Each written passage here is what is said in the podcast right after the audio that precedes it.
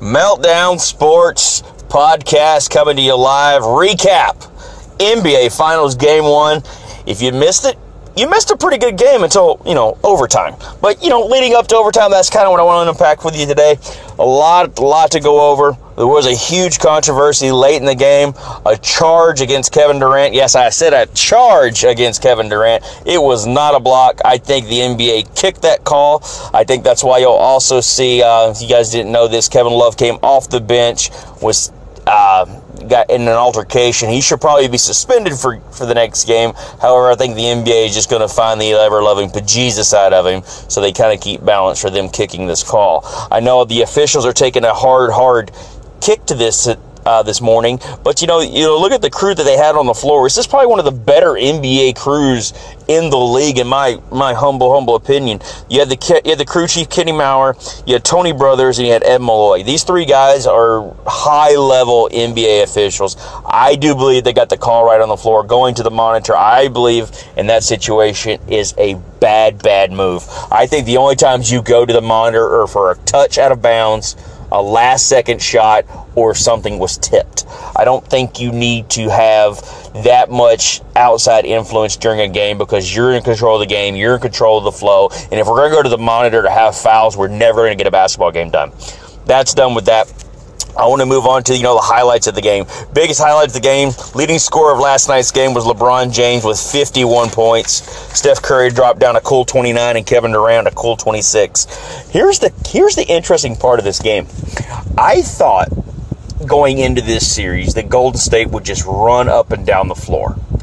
And Cleveland, I don't know if you want to give credit to Ty Lue or this was LeBron James' decision, because I, sometimes I think LeBron is the coach and captain of the team. I think I think the way they kind of stacked their lineup was a little bit very interesting. And I think if Cleveland is going to stay around in this series, they need to do something, and I am going to say this, an N B A team needs to, ready, slow down. I think they should slow down. And the reason I say that is Larry Nance Junior had a ball game last night. He played extremely well down low. And here's the funny thing. You've got to get Kevin Love out of the paint. A, he can't guard. He cannot guard point guards. Stop switching him on Steph Curry. Stop switching him on Klay Thompson. He can't guard them at all.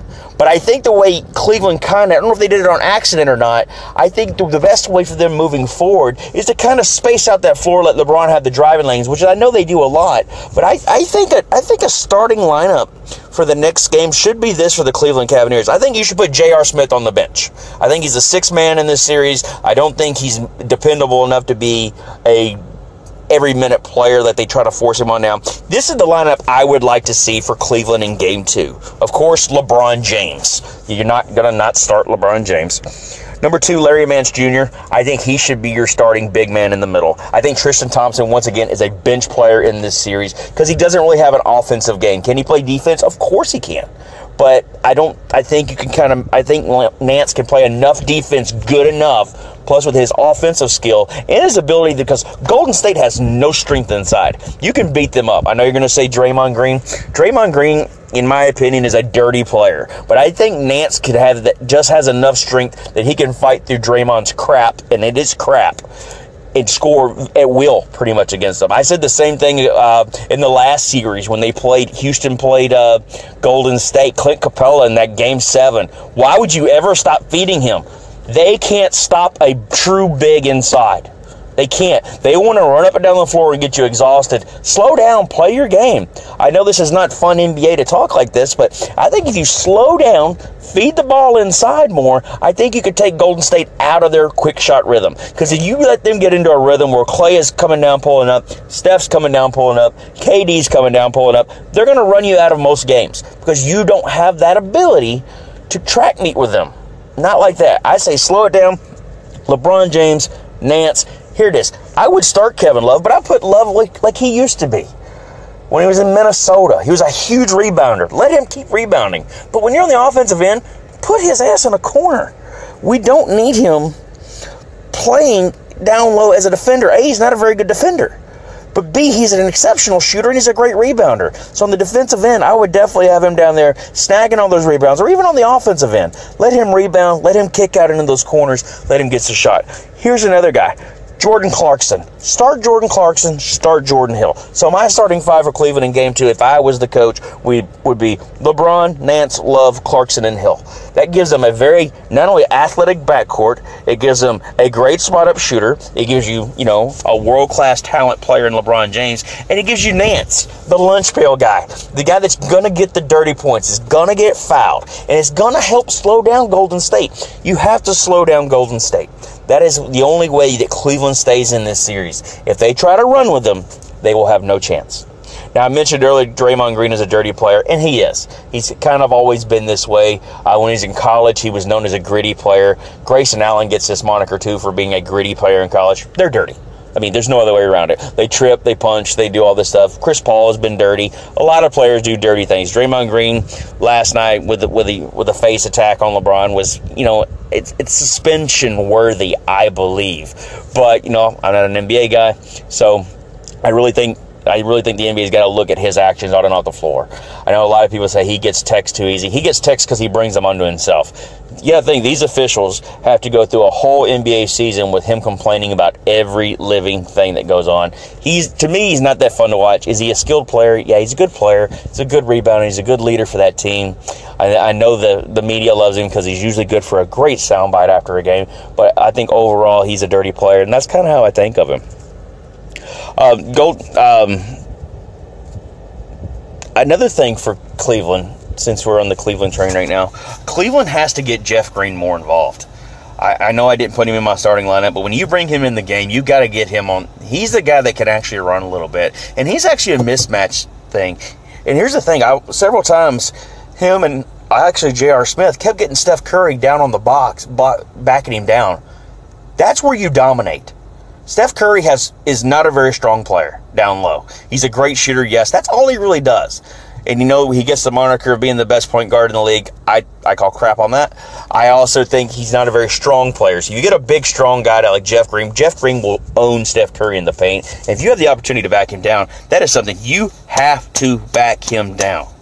Also, for Cleveland, man, you've got to stop. Man, please stop going small and trying to run.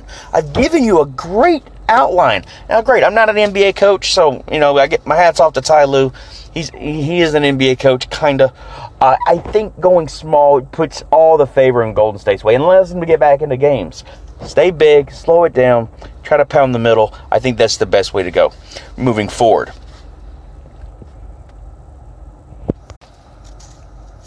Another thing, you cannot... And, and I mean this in the best way. Cleveland, like I said, go big. Do what you got to do. Pound the ball inside.